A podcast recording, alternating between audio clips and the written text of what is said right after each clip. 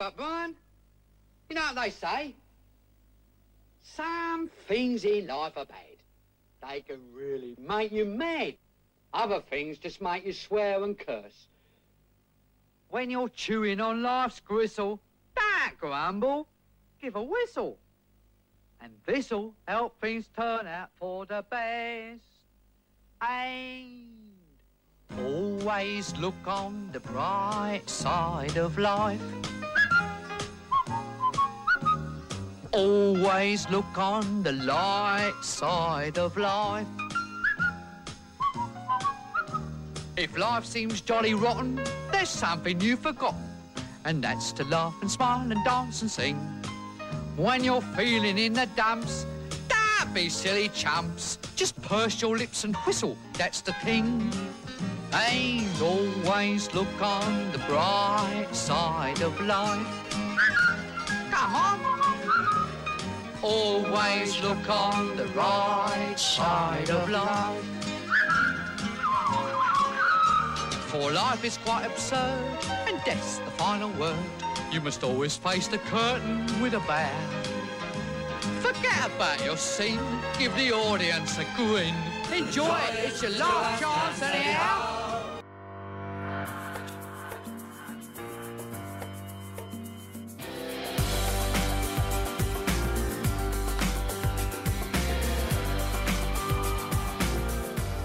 Folks, we have to convene an emergency meeting of the Owls Americast Emergency Committee.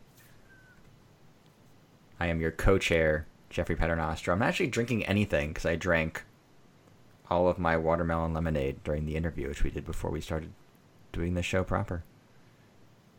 My co-chair of the Emergency Emergency Committee in Ohio, who definitely has some alcohol in front of him, is Evan Skilter. Evan, what are you drinking?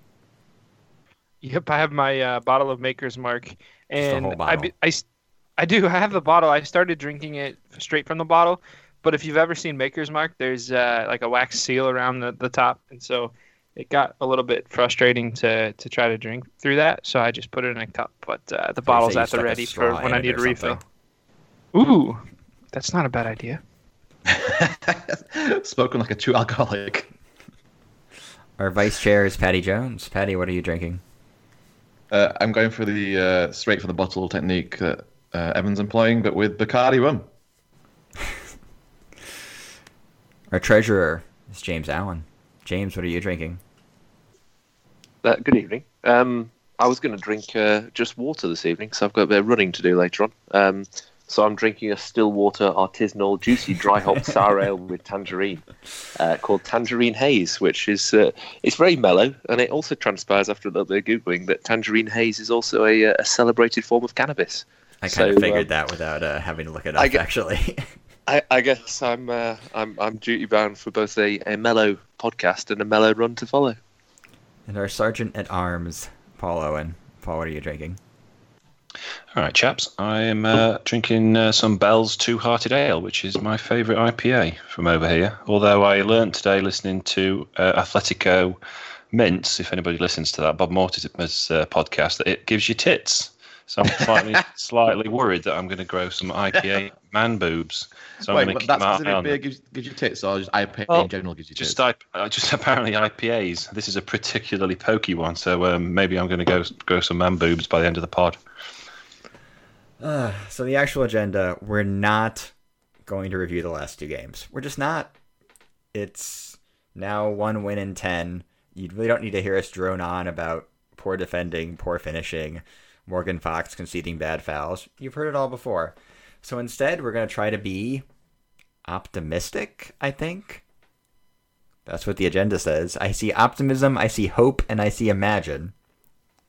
That is what's on the agenda for episode 22 of the Owls Americast. So we'll, uh, I guess we'll just dive right in and see how this goes. And of course, the first note, the first talking point under optimism is the confidence is shot and performances are weak, Evan. That's the optimism. yeah, I mean, I guess we performances is is like a, a nice way to put it, isn't it? So, you know, start off on the right note. Um, I'll tell you what, if we're being optimistic, Lees, Abdi, Van Aken, Hutch, they're all back soon. So uh, if we want to talk optimism, that's what we're uh, that's what we're looking forward to. Uh, hopefully that injects a little bit. I mean, my goodness, anything will help at this point. Um, so, God, I, I, someone else clearly wrote this agenda because I am zero percent optimistic, but uh, I'll pretend. You see, I'm not sure that Abdi's are going to help that much. Uh, or Lees, for that matter. And Van, the Van Aken jury is still out for me, too. So, um, first point on that optimism agenda, I'm striking off as definitely not optimistic. I mean, it can't be worse, right? Worse than what? Than what we've seen in the last few weeks. Well, Abdi, it can be worse. We've seen him play. no, Abdi's not actually going to actually get in a game. He's going to tweak something in the next week and be uh, on the shelf for the rest of the season. But uh, Patty, one Fernando Forestieri is back in Sheffield, back in training, and back on Instagram. So uh, we have actually got something optimistic to share here. So yes, you're right. Fessie's back in Sheffield. Started, I think, a week ago. Put a picture of Hillsborough up. And again, the Instagram stories have started. And our old friend Johnny is back. The lovely bromance between uh, what appears to be an 80 year old uh, man in the uh, dressing room that no one knows what he does. Um, and Nando, our striker that's always injured, uh, has restarted. And they've already started doing sketches, which I think is brilliant. Uh, the last one I saw today was him coming into the um, dressing room with a bottle of hair serum. Um, it then cuts magically to, the day later, where he comes into the dressing room again, and Johnny has a full wig of hair, and we all laughed around on the floor. It is bringing the spirits of the dressing room up, and I think this is sh- surely going to be the thing that propels us out of the relegation zone and uh, back into mid-table mediocrity. All hail Johnny Sheffield, the 80 year old that no one knows what he does. if you do know what Johnny does, please email into the show at owlsamericast@gmail.com. That's a little bit unfair. He puts out the cones at training. Is that it? Or, or something like that. so what you're saying is you don't actually know what he does, James. I, I know he does something vaguely useful in terms of kind of setting out the kit and uh, doesn't he drive drive down in the kind of the kit van with Ashley Holland when they go to Portugal? It takes them like two and a half days, and they have a little kind of you know exploration in the Sheffield Wednesday van across Europe. It's like the only time we've been in Europe story. in the last twenty years. If he's the only, um, if, if his only job is to keep Nando happy, I will give him all the money in the world. He seems to be a massive part of what Fernando likes about Sheffield Wednesday is pissing about with Johnny. So, good work, Johnny. Could he keep Nando fit as well? Apparently not. if you want a little bit more of good news, well, for one, there's only 10 matches left. And of those 10 matches, before we all head to the beach, six of them are theoretically winnable. We say that because a lot of them are against teams that are worse than Wednesday currently, Paul, but that hasn't exactly been a marker of good fortune this year either. No, that's right. I mean, you could you could kind of write the whole thing off and say we're going to lose them all, couldn't you? But I think we have to be optimistic. I'm going to try and be optimistic, not like you lot, but um, of that last ten, I reckon that we could we could possibly find ourselves with the uh, opportunity of taking 18 points. Right. So, can you explain a little further on where these where these points are coming yeah, from? Yeah, I'm I'm struggling a little bit, but I'm going to try. you wrote this. Paul did write know, the agenda. You know, I was trying to be optimistic. And I counted it quickly, but since then I've looked at it and thought, God, I was, I was a little bit too optimistic. Why? Do you know what, right, Paul? Okay. This is the problem with you branding and design people. You know, you go with these big, you go out with these big leading buzzwords, and you don't think about what they mean and what it's going to take to deliver them. So we're all about optimism, but when you scratch the surface a little bit, oh, those 18 points look hard to come back. all right, let me try and justify myself. So I'm right. thinking Bolton. Let's start. up. Let's start on Saturday. So that that's clearly Bolton has got to be an opportunity for three points. I've skipped um, Dirty Leeds, and then I'm looking at Preston. Football heaven thinks that we're uh, we're a lock to win at Elland Road. So you reckon? Right? There you go. Yeah, six so, points. Right. All right. Then then I'm Sunderland. I mean, come on. Surely all we've got to do is show up at Sunderland. I mean, Everyone else. Really, all you have to do is show up at the Stadium of Light. Right. You ruled out. You ruled out Preston North End as a. As no, a we never no, beat. No, I, sorry. Yeah, I, am not sure that that's going to. I, I, it, should be on paper, but it, it probably won't. So skip that one. Right. Then you've got um, QPR. QPR, come on. Hang on, hang on, back back up a second, Paul. Sunderland have not won a game all season, or something to that effect, and uh, and the Stadium Light they always lose by a hatful. We're Just duty bound to show- lose that game. You cannot count that as a win. oh, come on. I'm trying to be optimistic. I'm not being Yeah. realistic. I'm being optimistic. All right? We've got nine points, uh, and then you go to Fulham on April 7th. No, forget Fulham. That, that's all right. okay. Um, I'm counting QPR in there. That's got to be an opportunity. Away. Mm. And then I'm thinking Reading and Hull. Come on, let's just take the. I'm thinking that Hull could be um, a chance for three points. I think their Yeah. season's over. It's all done. I think Wolves will, will, will murder us, and I think Norwich will as well. So um, look, I thing you reckon probably there's won't about need any points from those last two matches. Exactly. That's good. You got to. hope. But I, I have to say, look when you look at the uh, even on our own webpage, you look at the um, the form, the little red and green boxes. There's very few green boxes it, Two for anybody 20, is that below right? about 14th p- position. Yeah, Birmingham is like a straight six loss losses. Uh, Sunderland, like you say, drawn a couple, but but losing them. I can't see Burton surviving. So surely, surely we can we can do enough between us gaining a handful of points and other teams not getting as many as we will. Right? That's the pure optimism, if nothing else. Yeah, I think without uh, without looking at the table, I see uh, I don't know, thirty five points, maybe pushing for promotion. So uh, I'll put on my optimistic hat. God almighty. Um, so, hang on a minute. We, we don't need to win six games, do we? So, I think, is it four games and we're pretty much safe at this rate? 12 points ish. Right. So, uh, if we get four, if we win four out of your six winnable games, then we should be okay. So, I'm feeling more optimistic after Well, that. for a team Thank that's won 2 and 20, that's not a hard ask at all, Patty. okay. You have to Well, actually, no, Jeff. If you hand down. take that completely literally, what it means is we only have to play another forty games in order to win four. James, I'll be honest, I'm not going to watch another 40 games with this team. It's just not going to happen.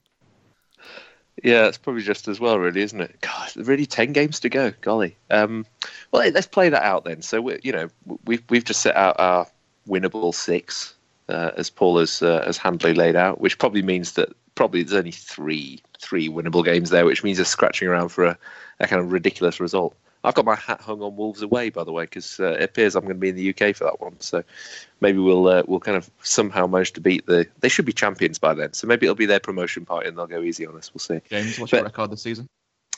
Uh, yeah, I uh, attended eight, lost all of them, shed a lot of goals, um, or, or something along those lines.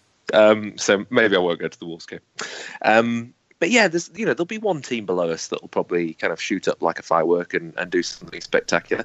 I, I think we should all hope it's not Bolton because if it's them, they'll probably start motoring this weekend, and we kind of like that not to happen. six-pointer. So, um, it, it is a six pointer against the promoted from the pub league last season, Bolton. Yeah, welcome to our season, 2017, 2018. But yeah, but you know, someone will come past us, but we'll we'll kind of we'll steady the ship and we'll calm down around that. Um, I've got a funny feeling either Reading or or maybe even Hull might kind of just get it together as the back end of the season comes in. Um, but as you said, you know, the the the form of the teams below us is catastrophically bad. I mean, there were, there were a few kind of uh, comparison stats going around this week, um, just in terms of where we would be if we'd been performing at this level in previous seasons. And put it this way, it would say relegation zone. So um, we've uh, we've got to be thankful for the absolute shoddiness of Barnsley and Burton and Birmingham and Sunderland. Goodness me. Um, so yeah, let's let's just hope that that continues for another ten games and those red boxes stay red. uh, all we've got to do is get to the end of the season. Like we've just got to we've got to safely park the bus somewhere where we can strip it down, put a new engine in it, put us a new set of wheels on it, exchange the chassis, maybe repaint it, sell it for a different bus, um, and uh, and then get going again next season. It'll be fine. I think that's this Probably point got we've bus. lost. We've Uh, got, we've got Forestieri's motorized scooter. That's all we've got in our defense. Was that a uh, was that a Sergiu Buș uh, reference just there? Is that the Dark Knight? Is that who we need? That, Bring it that's where back! it all went wrong. If we, if we'd never let go of Sergiu Buș, we'd have been absolutely fine. isn't he still somehow only out on loan? Can we recall him? No, he's gone. Or is he around?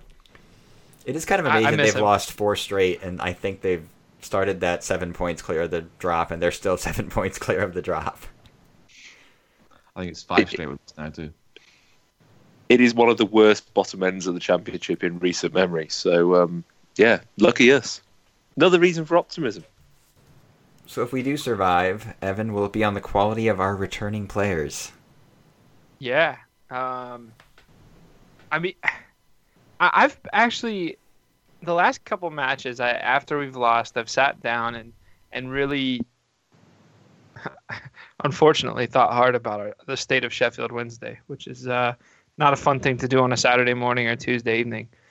And um, honestly, we have we've had such a rough go of it. I, I mean, I, am not sure. I'd be curious to look back at past seasons um, and, and find a team, or I wonder how hard it would be to find a team that has had this many injuries to this many quality players and has had to try to survive and, and not get relegated um, and lost their manager and hired a new one. You know, people are giving Jos all this stick and uh, it's just brutal. I mean, I saw so many Jos out uh, uh, or not chants, but uh, posts on Facebook and Twitter, and it's just been uh, incredibly disappointing because the guy's been handed uh, a really, really tough hand, right? Um, and, and, I think he's a good manager. His track record says so, and you know, if we survive, if we go into the championship season fresh next year. Um, no injuries, just get everyone out there and, and, and running around like we did a couple years ago. Uh, it, will be exciting. If we stay up, I will be truly excited during uh, the off season uh, for the next season to start. As long as we wear stripes. you see that split the camp, Evan? We're not all we're not all stripe clappers on this podcast. I'm a I, am I'm actually. I think I'm the thing I'm almost most disappointed about this season and our awful performances and the way that everything has gone upside down is everyone's going to blame the kit. They're always going to say it's because we played in that full bloody blue kit with the white sleeves, which I I love that kit. I mean, I don't actually love that kit kit because it maybe could have been executed a little bit better. I mean, you know, for starters, why did it not have a round collar? But you know, that aside, it's a beautiful design. I'd like to see it back, and I think everyone's going to say that we've got to get the stripes back in order to get our form back. There's too much superstition about it. It's well, okay. I, I, think you're right about that, and I, I, do want to backtrack that. I was uh, I was being more sarcastic about that comment. Um, yeah, I, I, had mentioned all the shouts uh, on on social media about our manager being fired again after a couple weeks or a month or so. Um, it, it, you're, you're exactly right. It's you know every or people will find anything they can to blame this uh, this run of bad form on. So you did bring up Jos, and they're to have a decision to make in the summer, one way or the other. James, how do you think it goes? Uh, right now, Sure. With the momentum at his back and with the uh, the positivity and adulation of the Wednesday fans, you know, calling out his name in their tens of thousands. Um, yeah, he's definitely not going to be around in the summer, is he? dear me. I said, was it was it last week when I said that he's just got one uh, performance objective and that's to keep us in the league? I still think that's true. So I kind of like to think he'll still be here, but um, I'm I'm in an increasing minority, and and I you know, to be fair, he's in personality terms and the way he's conducting himself, he's he's not doing much to get the fans on side. I'll say that. Um, you know, whether you say he's responsible for performances or not, you know, whether he can, uh, whether he knew what he was stepping into or not, he's certainly not uh, Mr. Animated when it comes to trying to kind of find a way to rouse up the Wednesday fan base and get channel some of this optimism onto uh, onto the performances on the park. So, yeah, there's going to be a decision to make. I mean, if if the club survive, then we're going to have to hope that there's somebody behind the scenes who's been watching and observing and um, and you know hopefully has seen something they like in the way in which he's he's running the dressing room and running the you know the the training pitch and and setting up the squad that isn't translating to performances because of the injuries because of just the chronic confidence issues that are in the squad. Um, in which case, you know, maybe he gets a chance to have a go with a full full strength squad and bring in some of his own players, move on some of the deadwood, and and show us what he's made of. But um, I think increasingly there's a, a, greater likelihood than not that he turns into quite a transitory appointment, and we're looking again in the summer, which, you know, frankly, is not going to help us. There's a lot I think, to be said for, for continuity, particularly because of the fact we're going to have to act fast on transfers in and out, uh, particularly with the window now closing in uh, in parallel with the Premier League. So um, it's going to be a decision that I hope the club makes sooner rather than later, as soon as survival is secured, which it will be because we're being optimistic. So let's look forward then to the upcoming transfer window, James. And James and James did a podcast on this earlier this week, sort of an FFP follow up with some recent Wednesday financial disclosures. And what are the options really going to look like in the summer? Yeah, I, I would probably declare right now that the pod that we did earlier this week was was probably not as uh, as upbeat and uh, sort of um, laughing in the face of despair uh, as uh, as this evening is so far, um, because it was all quite serious actually. We were you know we were picking through the the 2016-17 accounts and, and updating the FFP analysis that um, that Peter Lohmann uh, over in Denmark has been developing for for all Wednesdayites, uh, along with a few other people's perspectives as well. So, you know, the the story really boils down to a couple of things. One, we're going to be very close to the FFP thresholds at the end of this year, uh, the accounts for 17 18 um, which is going to put us under scrutiny from the EFL. We know that if we continue to spend at the rate that we are on wages uh, and carrying transfer fees from transfers already made, we'll probably be in a breach position in 2018-19 if we don't make changes to the playing squad. So the likelier than not scenario over the summer is that we are going to have to move on some of our higher earners um, or and or uh, sell some players that generate significant transfer income and and obviously that's going to mean that we're going to have to go out and look for replacements and, and probably find them hopefully in younger more uh, more enthusiastic players than the ones we signed over the last 18 months, but also um, who come in at a slightly lower wage uh, level and, and command smaller fees as well, so that we can just start to edge away from that FFP threshold. So, I think the you know the very likely scenario is that we have to see some significant squads turnover in the summer is is the short answer. Um, which actually, if you just step away from FFP and finances for a second, I think he's going to be healthy for Wednesday, all told. You know, the the team that was set up to, to take us up didn't make it. The wheels have firmly fallen off the wagon this summer, and we've got to resculpt and restart and reset um, and go again with um, with much more conviction. And you know, in the pod on Monday, we were talking about the example we keep on coming back to, which is Brighton, which is you know a team that pushed hard, didn't work, they had to reset, and they came back with a much healthier, younger, fitter squad um, under new leadership under Chris, Chris Hughton, and actually a team that ended up costing less on a year per year wages basis than Wednesday's current squad. So, you know, there's hope there if you get the right manager and the right um, the right trades made in the market, we could be setting up for a really exciting season next year. So, Evan, who would be your manager for next season? Well, I uh, I don't see any reason to get rid of our current manager, but to be honest, I'm not really uh, emotionally attached to him at this point. So uh, I'd, I'd, be fine with, with whatever happens. Uh, I, I, think we should bring him back and, and give him a chance next season um, with with a, a, full transfer window to kind of you know rebuild this team like James just mentioned uh, and, and you know make things his own. So uh, I I'd, I'd prefer that. I, if we're gonna have club turnover, I don't want uh, a new manager as well. Uh, I'd prefer to keep Jos in place.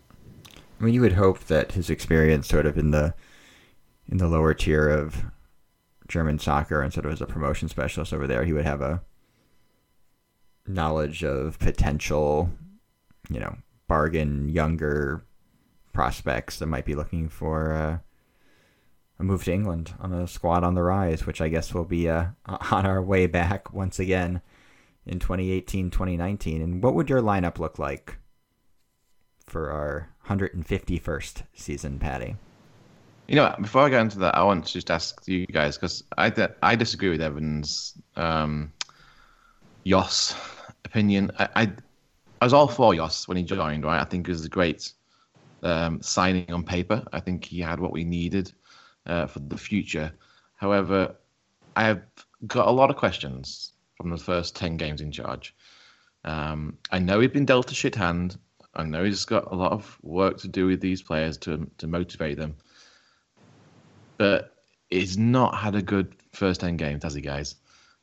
And he's going to have to pull a, a lot of tricks out of the hat in the next ten games to make sure we don't go down.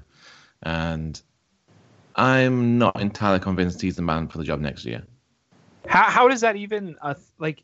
How is that even a thought that, that crosses our minds though? When when he's been dealt a, a League Two caliber side, I mean, no, he hasn't done well. The club hasn't done well since he took over. But he took over a team who are playing literally the backup at every position except for maybe one or two. I just don't. Uh, it's just on the choice he makes. I feel he's resting players too much. I feel like he's um, quite negative, very negative in some, in some respects. I feel like his substitutions don't make a lot of sense. There's some games where he didn't make any substitutions. His um, his uh, the Millwall away game I attended while I was in London, where he started with no strikers. I just feel like there's no need for that. I think these are these are his choices that I disagree with, and I think he made some bad lineup choices over the last few the last few games.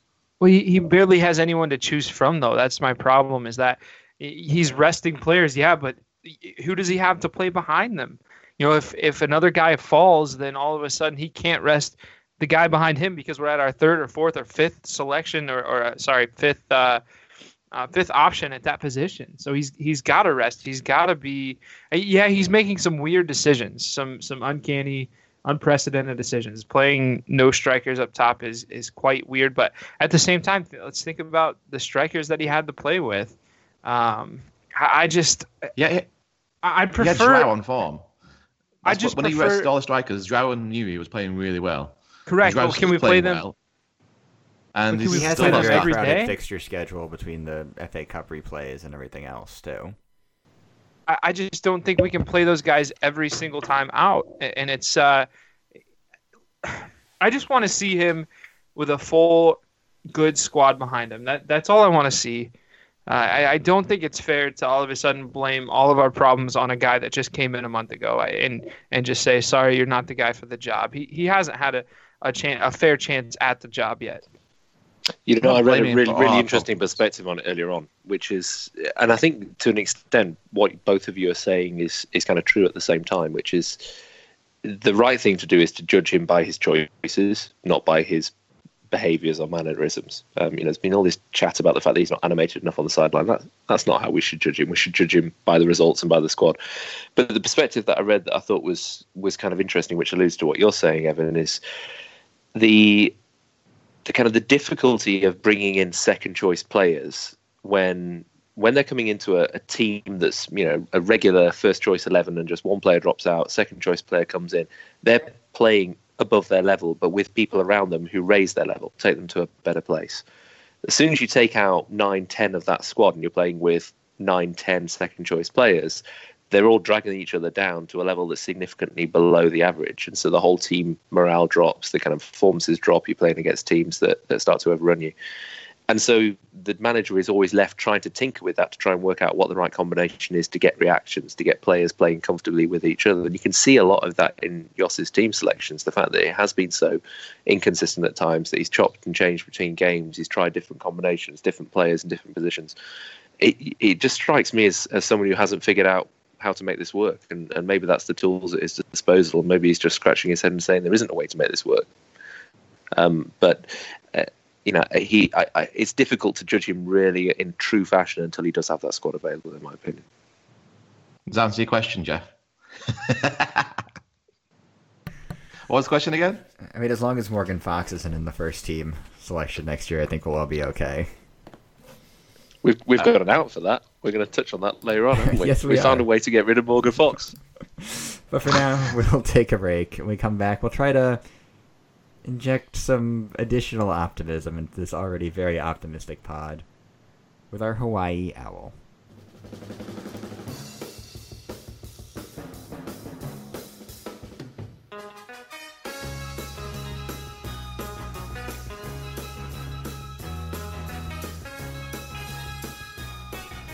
It is, in fact, Honolulu Wednesday here on the Owls Americast, and God knows we all need a trip to the beach, and we'll do so with our Hawaii Owl, Carl Esbach. Carl, how did you become a Wednesdayite? So I was a following Premier League football for maybe 10 years and never knew who I supported. Uh, I knew it wasn't going to be uh, Man United or Chelsea or Arsenal or any of those because that didn't seem like you know Americans. I'm an American. I'm not from Sheffield, and didn't seem to make any sense to that all Americans get to pick one of the Champions League perennials. So, so I just had the insight one year that you know I said I'm American. My my mother's father's family was from Sheffield. Actually, long time ago, last migration of my ancestors to the U.S. was three generations of Stanalands and Wildsmiths and so on moved from Sheffield to Pittsburgh, Pennsylvania. So literally, I decided that whatever the team was from Sheffield, I didn't know its name. Uh, that that was going to be the club that I was going to support. I didn't even know what league it played in. I didn't know where it was, but uh, so I look it up and uh, found out that the team from Sheffield is called the Wednesday. And then I found it was didn't make me that happy. I found that it had just finished something like 17th in the third division. Uh, but I stuck to my commitment and bought a Wednesday Player subscription and uh, found the mega store online and found all Owlstalk and the Star or Telegraph, whatever it is, uh, webpage, and started to read those blogs. And I've been a Wednesday supporter ever since. My favorite part about all that is that you said the team from Sheffield is called the Wednesday. I looked for the team in Sheffield. There's only one, and Evan. found the Wednesday. Exactly. It's perfect. Well, that's not strictly true. I knew there's another one. It's it's called Sheffield Football Club. It's very important historically, right? but, but, but, you know, it's a non-league side, so. So, uh, so the other thing so I the caught only in- other thing I know about it is is, you know, I kind of like Ken Loach's films, and I I know know you're talking there's a about scene Tess, in aren't you? and Smiles where there's there's a football, you know, a couple scenes in some sort of, you know, it's almost like a pigsty somewhere, you know, in somewhere it's not Hillsborough, it's somewhere in in, in Elson Sheffield. I don't know about it. I didn't want anything to do with that lot, so uh, s- s- so I really didn't ever consider any alternative. So the thing I caught in there too is you mentioned that uh, your family is from there, and one of the one of the one of the names you mentioned is Wildsmiths. Can we can we assume you're a distant cousin of Wednesday's current first choice keeper? You know, I've tried to. My brother and I got an older brother, and we we call him cousin Joe. I haven't been able to, you know, to establish that connection. The um, my my, you know, my Wildsmith uh, uh, ancestry is is kind of, if if you'll pardon, it's kind of inbred in Barnsley. Uh, uh, well, the, the uh, they, they they moved. You know, I, I I have I did track down. They my great grandmother was was born in Barnsley. By the her teens, she was living in Brightside in Sheffield, and my uh, uh, she married a Stanaland who was born and raised in Attercliffe. And so- so I've never been able to track whether Joe's a cousin or not, although he might be. I, I, I like Joe. to think that he is. Have you got cat-like reflexes like uh, Joe Wildsmith? Maybe that's the connection. Uh, yeah, maybe. I don't know. Have you, think have you gone back to Sheffield um, since, um, Carl? Have you? Uh, I need a lot of travelling, but have you been to Sheffield? You know, I haven't. I mean to get there sometime. I, you know, I hope to see a championship fixture or two next year in Sheffield. Uh, uh, I but I haven't. I never had the opportunity to visit. now. I wouldn't get ahead of yourself on seeing a uh, championship picture there next year either. I'm, I'm hedging my bet, but again, my loyalty doesn't depend on, on results. That Clearly. was my commitment. Uh, so, so, so, you know, if if you're, you know, in Galveston they have a uh, an expression "born on the island" and "islander by choice," and so I'm a, you know, obviously Sheffield Wednesday supporter by choice. but, but but in some sense the burden is even higher, right? When it's like what what have I selected?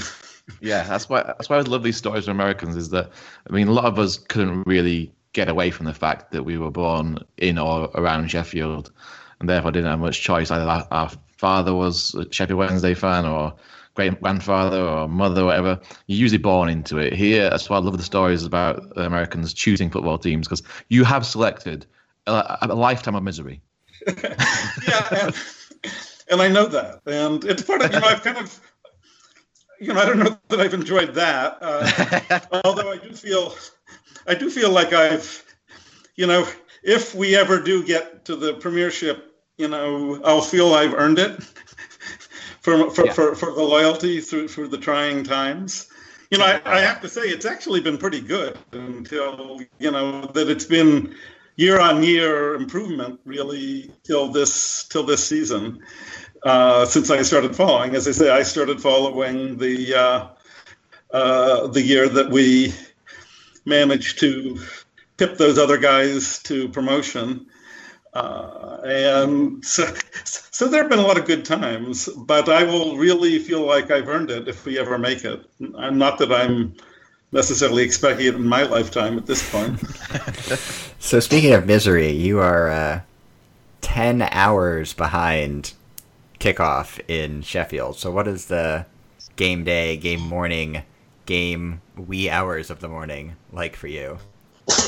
So, so of course I have an iFollow subscription. I had a player subscription and immediately embraced iFollow. So we're talking 2:30 in the morning. If it is the first fixture, mostly right now it's 5 a.m. We don't we don't change uh, standard or daylight out in Hawaii, so I think it's going to shift to 6 a.m. So I still, you know, obviously. Uh, I'm usually up for the you know whether or not Wednesday is is is is playing. You know, I'm there on with my NBC. Uh, uh, you know, I've got very good. Uh, uh, a very good wireless, very good internet. Uh, so I'll be streaming the Premier League fixtures uh, until Wednesday comes on.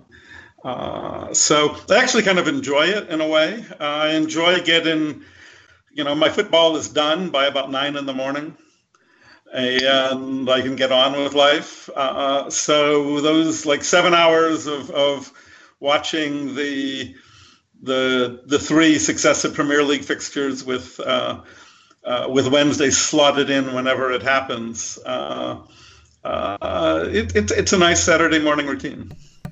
It is just more of your Saturday for that team to ruin, though, too. yeah, this well, is a, wait. This, this is a hopeful. Do? I don't. You know, it's supposed to be a hopeful podcast. it's it's it's I my loyalty does not depend on on results. Actually, I have to say there was one one lapse in that uh, a few years. I guess it was the first year in the championship. I actually I had the month to month Wednesday player, and I remember it was an early December fixture, and we were losing everything. And, and I remember we lost a goal. We were about to to uh, to get a draw, but but Miguel Llera like was protesting so much that Wednesday scored a goal and the referee disallowed it because simply because Llera was uh, uh, uh, had been protesting, this. and I got so furious that I canceled my monthly subscription. but but but I relented within like two or three days and bought the annual, and I've been on the annual ever since. that's the one to get because otherwise it's too easy to cancel. And I've right. several times. That's that, that that's that's right, and it's been it's been trying lately. So, um, Carl, you get around quite a lot. I was speaking to you earlier on today on on, on uh, text, and you're telling me obviously you're in Texas now, even though you're from Hawaii and live in Hawaii, and you're in New Orleans at the beginning of the week, right, with our um, New Orleans group. That's right. I, I uh, uh, drove over there for the weekend. Actually, uh, had other reasons to be there too, but uh, but I really enjoy. I had had the privilege of watching the uh, kind of the high point of of my of my what six years of experience as a Wednesday supporter was, of course, I I was able to watch both ends of the Brighton playoffs with that group, and it's a really good group. And Jamie's such an engaging, you know, dynamic Wednesday supporter. Uh, so so I was over there for that. That's awesome. Unfortunately, obviously, the game on Saturday wasn't as good as the Brighton games, but um, I'm sure um, Jamie kept spirits up just just as much. Well, I mean, what was Bristol City? This, uh, yeah, that was. Our spirits were not high for that. I think I saw the halftime picture. It wasn't good. no, it was. We were. We agreed that nobody would would dare smile. you also telling me um, of, of, like a really funny story of when you're in Shanghai. Um, and you met you met some players wearing your Wednesday shirt. You met some people wearing your uh, Wednesday shirt. So I wanted you to relay that story because I think it's a really bizarre um, set of events. So first of all, why are you in Shanghai? So so my nephew is actually uh, uh, works as a chef in Shanghai, and uh, so I was there visiting my nephew. And it's my custom when I travel. I like to wear a replica kit uh, you know, if I'm not for business purposes, but if I'm just for leisure, I find it's, you know, it's, you meet people because, you know, unlike if, if I was, you know, wearing a Man United or one of those, it doesn't mean anything. But if you're wearing a Sheffield Wednesday kit, it's like in you're a British football supporter. It's like people walk over and talk to me so uh, and you know and share stories and first figure out whether I'm from Sheffield and, and then and then the question of why the hell are you supporting those folks you know always comes up and we have a nice conversation. So I so actually when I was visiting my nephew he we uh, there was a chili cook-off. There's an annual chili cook-off for the expat community and that particular year, a couple years ago, it was sponsored by Wellington College. It was on the campus of Wellington College, which is the the school where Carlton Palmer was or is, I don't know if he still is, the football director. So I wore my Sheffield Wednesday uh, replica kit. Uh, uh, and during the course of the event, the uh, somebody somebody called out to me, glory hunter. And, you know, and I turned around and he was smiling because he recognized A, that I was an American, and B, that I was wearing a Sheffield Wednesday kit. So he wanted to know, you know, what was that about? so, uh, so I don't know. I felt very proud, right? I felt, uh, I knew he was joking because you can hardly accuse an American of wearing, you know, who's wearing the the Wednesday strip of doing it for the glory. So who did this guy support? How's that? Who did this guy support? How did he? Why oh, would he say? Town. Mansfield uh, Town. We, we had just beat actually. They were we had just beat them maybe a month before in the uh, I guess in the League Cup. The, uh, so, so uh, we had a pleasant conversation uh, about that, and again, I had to explain, as I always do, you know, why Sheffield Wednesday if you're an American. So uh, mostly when I do explain, people who support other clubs, you know, basically respect that, and you know, I find usually it's a good conversation. It is. I, love the fact that you're in Shanghai um, at the College of Carlton Palmer's um, football school. Was it? Yeah. So, so he is the director of football. Again, I, I I used to be his follow him on Twitter, but I dropped Twitter altogether. I don't know if he's still there. I think he still is, but he's director of football for uh, basically a school uh, that serves expats throughout from all nationalities throughout Asia. And you're getting shit from a Mansfield Town fan. Christ, there's no there's no sanctuary for Wednesday fans. No. That's awesome, man. Anyway, um, so, last question, I suppose. Uh, I'm going to have to wrap it up. Um, this season, it's been a bit of a shit show. Um, do you have hope for the future? Because this, this, is a hopeful podcast. We're not trying to be negative. So, do you have hope for next season? Not a lot. I, I, no, damn it, Carl. I'm sorry. I'm. Where's the Hawaiian optimism? sorry, my, my, my, my, my training is in quantitative methods and economics and things like that. And I have to look at the evidence, and I think we're in for a pretty rough haul.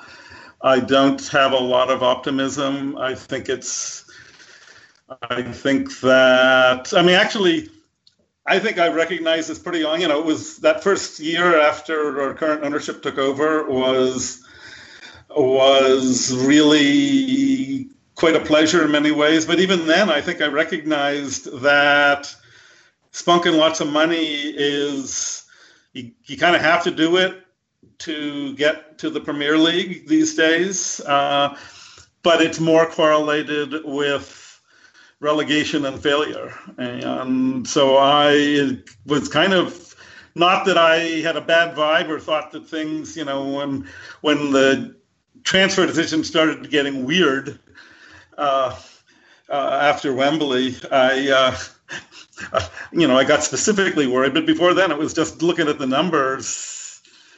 This might not end well we might be up against financial fair play and might be headed down rather than up. Carl, we brought you on this podcast because we thought you had Hawaiian optimism. We were expecting like okay. beach vibes. All like that's chill. not true. We're gonna make it. We're gonna everything's gonna come clean. You know, actually, Rhodes is gonna turn out to be like a fantastic striker, and all those injured guys are coming back, and life's gonna be glorious. That's better. That's better. I mean, um, when we spoke to uh, Neil in San Diego, he uh, gave us a wonderful image of going down to the beach after a bad game. Are you close to the beach in a way? Are you always close to the beach in a way? I'm about uh, three or four hundred feet, not from the beach, but from the ocean. A little rocky where I live. That's still pretty good. So, um, well, if ever in doubt, or if ever on a bad day, I'm sure you can look into the ocean and all your worries will uh, wash away. But that's um, correct. so, thanks for coming on, mate, and uh, we really appreciate it. And uh, maybe speak again soon. Yeah, my pleasure. I've enjoyed the conversation.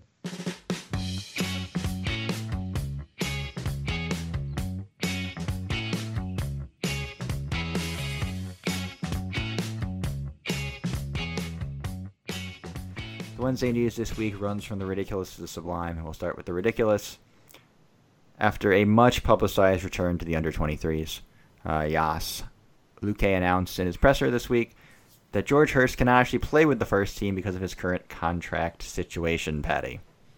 Um, I think that just dashed the last remaining ounce of optimism we had in this podcast, right? Uh, we all get a little bit excited when he was um, announced that he was back in training with the under 23s, um, but uh, clearly Jos got a little slap on the wrists uh, and was told, no, he can't play for your first team. So um, he's stuck with the 23s and we'll never likely see him in the Wednesday shirts uh, in the Championship or even League One probably. Um, so that's it. End of story. We get to see Fraser Preston or Preston Fraser. I still forget which one it is. I still think it's Fraser. Fraser. Fraser Preston Fraser. It's the yeah. I mean, Fra- Fraser. Fraser's about a perennially kind of I don't know nervous and, and slightly kind of psychotic um, psychiatrist, isn't it? Over in Seattle, he isn't playing for us. Made the job. Fraser, got it. Is he any good? At, is he any good at um, physio? We could all use a psychologist after this podcast. I think. More ridiculous news. Uh, Morgan Fox is in the news, and not for being a generally terrible defender, James. Yeah, it turns out that um, a few years ago, when Morgan Fox was playing for Charlton, so before he became a dreadful left back, he was just a dreadful person. Um, so he, he hung out with basically a bunch of reprobates in the uh, in the Charlton squad who recorded really idiotic videos um, with puerile abuse directed at Irish people. I mean, I'm sure there was some kind of funny uh, line in there about the person that they knew that they were uh, they were slandering, but they basically come across as a bunch of idiots. Um, and what Morgan Fox said wasn't especially offensive. What some of the others said was downright racist. So um, yeah, not not exactly a very good judge of character. Um, some of his teammates probably open to a few libel cases, and um, if not worse. And uh, yeah, I mean, if that's a reason for us just to say that we don't particularly like Morgan Fox's values, ethics, and he doesn't seem like a good employee, that seems like a really good excuse to get him out of the team and out of Hillsborough, as far as I'm concerned. But um, maybe we're not quite that fortunate. No, I think he should be disciplined, and that by that means sacked. Definitely. I mean, that is harsh enough for me. Get him out of the team. Definitely sacking offence. it's a bit of a dangerous precedent to set, I know, but I'm just get offended. I yeah, I'm I'm deeply offended, and uh, would like to make a personal call to to Chansiri to ask him to remove Fox from the, the squad. We've I mean- Love I mean, Irish. to be fair, we would feel, I think, as uncomfortable as it was a better player as well wearing a Wednesday shirt. Like I don't, I don't that claim that- to that sit is a very fair clarification. I don't Jeffrey, claim to yes, sit here and understand sort of the weird, you know, internecine politics of the United Kingdom, but they just seem very low class to me, regardless of sort of the context of what it might be, sort of broad, more broadly. Yeah, I mean, you, you are describing the average pub banter um, in certain parts of the country. Yeah, absolutely. Um, but there's no there's no excuses for that, and you're absolutely right to clarify that if it had come from a, a celebrated player, a player we love, you know, you, you you should have the same reaction. We I hope we would have the same reaction. But you know, being more flippant for a second, I think this is a good an excuse for a good fan uh, fan kind of you know weighing in of uh, of collective will and uh, and maybe we should have like an online survey, a petition, register our, uh, how offended we are, and try and get Morgan Fox out of the uh, out of the squad. Hooray! We can we can title it "What Does the Fox Say?" I mean, to be fair, I don't think we need anything as cynical as this to justify Morgan Fox being booted from the squad after the season. Just look at the tackle he put on the Ipswich player to set up the uh, deciding goal on Tuesday night. I know we weren't going to talk about the and that is games, the but only it was piece of analysis we're going to abominable. do this week. Yeah. I remember just sitting there in my office watching it and just being like, what? Oh. As soon as he tackled, I'm like, oh, this is going in. And then it did. Isn't getting any more optimistic. So the Sublime. Lucas João is the PFA Player of the Month, Evan. So even in this awful season, Wednesday fans are still capable of stuffing the ballot box when needed. What did Morgan Fox say? Um, sorry, what was that? Wait, is he play? He's a PFA player of the month. I thought he was just our player of the month, isn't he? I thought he I'm was. pretty I, didn't sure see- I he's thought he just was. the Wednesday player. No, I thought he, I saw he was nominated for PFA Player of the Month, or was it? Right. We want EFL Yeah, goal of the was. month, but I think it was like the youth goal of the month. Who was that? you see how close we've been paying attention to Sheffield Wednesday this week. Well, regardless, Uh, you know, Lucas João, I am so proud of you. Congratulations on your massive achievement. Um, Wednesday fans love you and love the squad at the moment. And, there's really no uh, other candidate. Keep up the good work. Evan, how much of this uh, whiskey have you drank so far? It's gone. I only got that impression. Uh, there's just a note here that says Loovens should be respected with Patty's name next to it.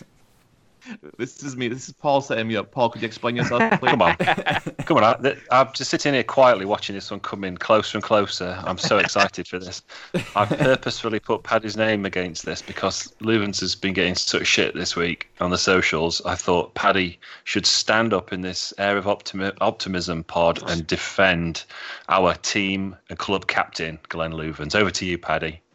Yes, this is like being in university at the debate team, the, the side you really don't want to represent, isn't it?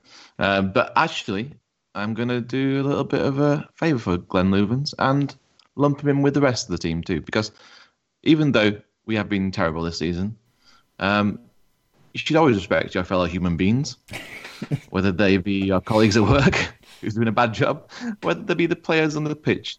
So don't call them c words on Twitter or Facebook and Instagram. Just- Or just Irish. your- Or Irishman. Oh yeah, especially don't do racist threats either.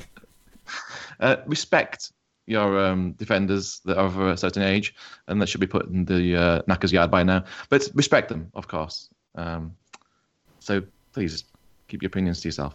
In conclusion, Unless Sheffield Wednesday is a land of contrasts. Speaking of Irishmen, Oh, good link. Keiren Westwood, who has not been fit to play for Wednesday, is in the provisional Irish squad for their upcoming friendlies, Paul. Oh, thanks. Thanks for asking, Jeff. I've been sitting here quietly with my items on the agenda, waiting for you to call on me, and you've abs- you've ignored me in the last two sections. Well, so you can blame I'm, I'm just Patty and Evan for taking up all of your time. Listen, you, you've handed the mic to me now. I'm just gonna, Go ahead. I'm just gonna I won't talk over you at all Oh, while you're uh, this. Westwood, yeah, that's right. Westwood is selected in the um, provisional squad, and uh, we we discussed before. The I thought that was quite exciting and could potentially be a sign of him coming back. But James has kind of shot that down in flames and says, "Nah, it's just a provisional squad. It's four keepers. He's the fourth. He won't play. He hasn't played since December. So maybe it's not a positive sign. But again, I was trying to be optimistic and thought, oh, is this a little sign that Westwood's back? Oh, what was that, Jeff? Did you ask me another question? Uh, oh yeah, um, that's right. Maybe we do hope that it's a lesson learned so far for. Uh, the failure in the club. This is the question that I was to be asked in the first section. Um, yeah, I think that uh, Chansiri. Thanks for asking, Jeff. I think that Chansiri is uh, a very successful businessman, and surely, you know, he, he realizes now he's rolled the dice, he's gambled, and he's lost. And I think he's smart enough now to try and regroup and pl- play the rules of FFP. I think we'll come out in a in a more of a positive place. I think he's learning that South Yorkshire isn't London or Manchester. That you know, lots of us at Sheffield folk don't have the the money that we, we, he might be expecting for us to pour back into the club. But I think and hoping that this is rock bottom. And I think that with Jos blood in the new youth, you know, I think as James had said earlier about uh, Brighton as an example, that we will come out somewhere, you know, more positive. I think in the future. Uh, what was that, Jeff? Another question about the the next year's um, next season. How are we going to do? Yeah, I think we're going to do quite well. I think we're going to survive. I think we're going to settle settle in mid-table. I think maybe a bit like Leeds did this year, or um, or maybe Derby last season. I think we kind of take stock, stock, take a breath as I said, blood some of the youth and, uh, and, and go again, go again stronger the following season. But I really think that next season could be a, a regrouping season. I'm looking forward to celebrating 152 years of our ama- amazing club as we, we bounce back into the Premier League. But thanks for asking, Jeff. Back to you. Paul, uh, do you have a question for Carl from Hawaii? no. I think this is the last time we let Paul write the agenda. Paul's yeah, Paul's never allowed to write the agenda again. I thought it was a good agenda. What's wrong with it? There's way too much hope. Yeah, it's too positive. You, you bunch of Mardial bastards. Too, too many segments for Paul to prepare and not get not to get asked about by the sounds of things. I'm not yeah. putting my name last on each item anymore. Jeff's right. He just he just ignored me because I was last. do we have any other business? Yes, uh, we do. Yeah. Oh. Evan has got some business. Evan, what's your business? Well, I, I have an extra Columbus Crew ticket I'm trying to get rid of. Uh, I didn't I didn't know where else to post this, so. Oh really? I'm trying to sell a uh, an infant car seat. Is anyone interested? Wait, we want to turn the Craigslist. I, I do have some couches in the basement to get rid of as well. Patty, you were you were going to say something? Oh was God. yeah. We do have some Bolton meetups this week. Um, actually, no, we have a Bolton meetup this week, and it's in New York, uh, and it happens to be my birthday. So if you don't I'll come, um, clean Evan, I'll be very upset. And if we don't get three points, I'll be even more upset. So come to New York, Football Factory, ten o'clock kickoff. iFollow. Boom. Patty, I'm guessing by 2 p.m. you won't remember any of it anyway. So. Ah dear. I've also got Red Bulls at 7 p.m. too, so um, it's going to be a long day. But of course, I will stay very sober throughout.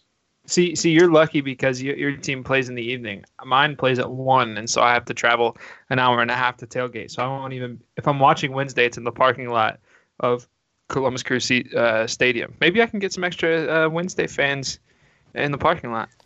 You know, that's probably a good I opportunity. mean, don't show them our game perspective. against Bolton if you want to do that. Pull up like the 91 Cup final or something. Uh, we also have some updates from our um, city reps. We have a new city rep, which is a very familiar name to those of us listening to the podcast. Uh, Laura Costa in Phoenix. So if anyone's around Phoenix at any time or even lives there, get in touch with uh, Laura. You'll get her details on owlsamericast.com. We have some group news too. So our supporter group in Tampa, Florida is back on. Um, Lewis has uh, jumped back into life and he's got a first meetup of the season against Leeds uh, McDinton's in Tampa, Florida. We also have some news around the Toronto group, which has been a little bit dormant recently. We've got a couple of um, new people interested in signing up again. So if you're in Toronto, um, get onto owlsamericast.com uh, and give um, Gaz a shout. This has been a very, very optimistic episode 22 of the Owls Americast. You can find us on owlsamericast.com. Email the show at owlsamericast at gmail.com and follow us on Twitter at owlsamericas. Our podcast intro and bumpers are by fellow Wednesdayites Reverend and the Makers. Podcast is on iTunes, SoundCloud, Stitcher, Google Play, Podbean, and probably anywhere else you choose to download podcasts. There's no wrong way to listen to the show. Just do what feels right. Wherever you choose to consume Owls Americast, we ask that you rate and review the show that helps more Wednesdayites find our ramblings. And speaking of ramblings, you can leave the show a voicemail on our dazed and mumbled line at 1401 307 1867. International rates do apply, but you can dial it for free using Google Voice. James is on Twitter at Manhattan Owl. James, how many miles are you planning to do after the podcast? Um, I'm really wondering whether I'll get a full mile completed before I fall off the treadmill, Jeff. But uh, with a little bit of luck, it might be uh, it might be three or four, and then I'll come back and have something a little bit sharper than the tangerine haze, which is uh, it's just left me feeling a little bit chilled. Um, which probably is also true for this podcast once the uh, once the euphoria wears off.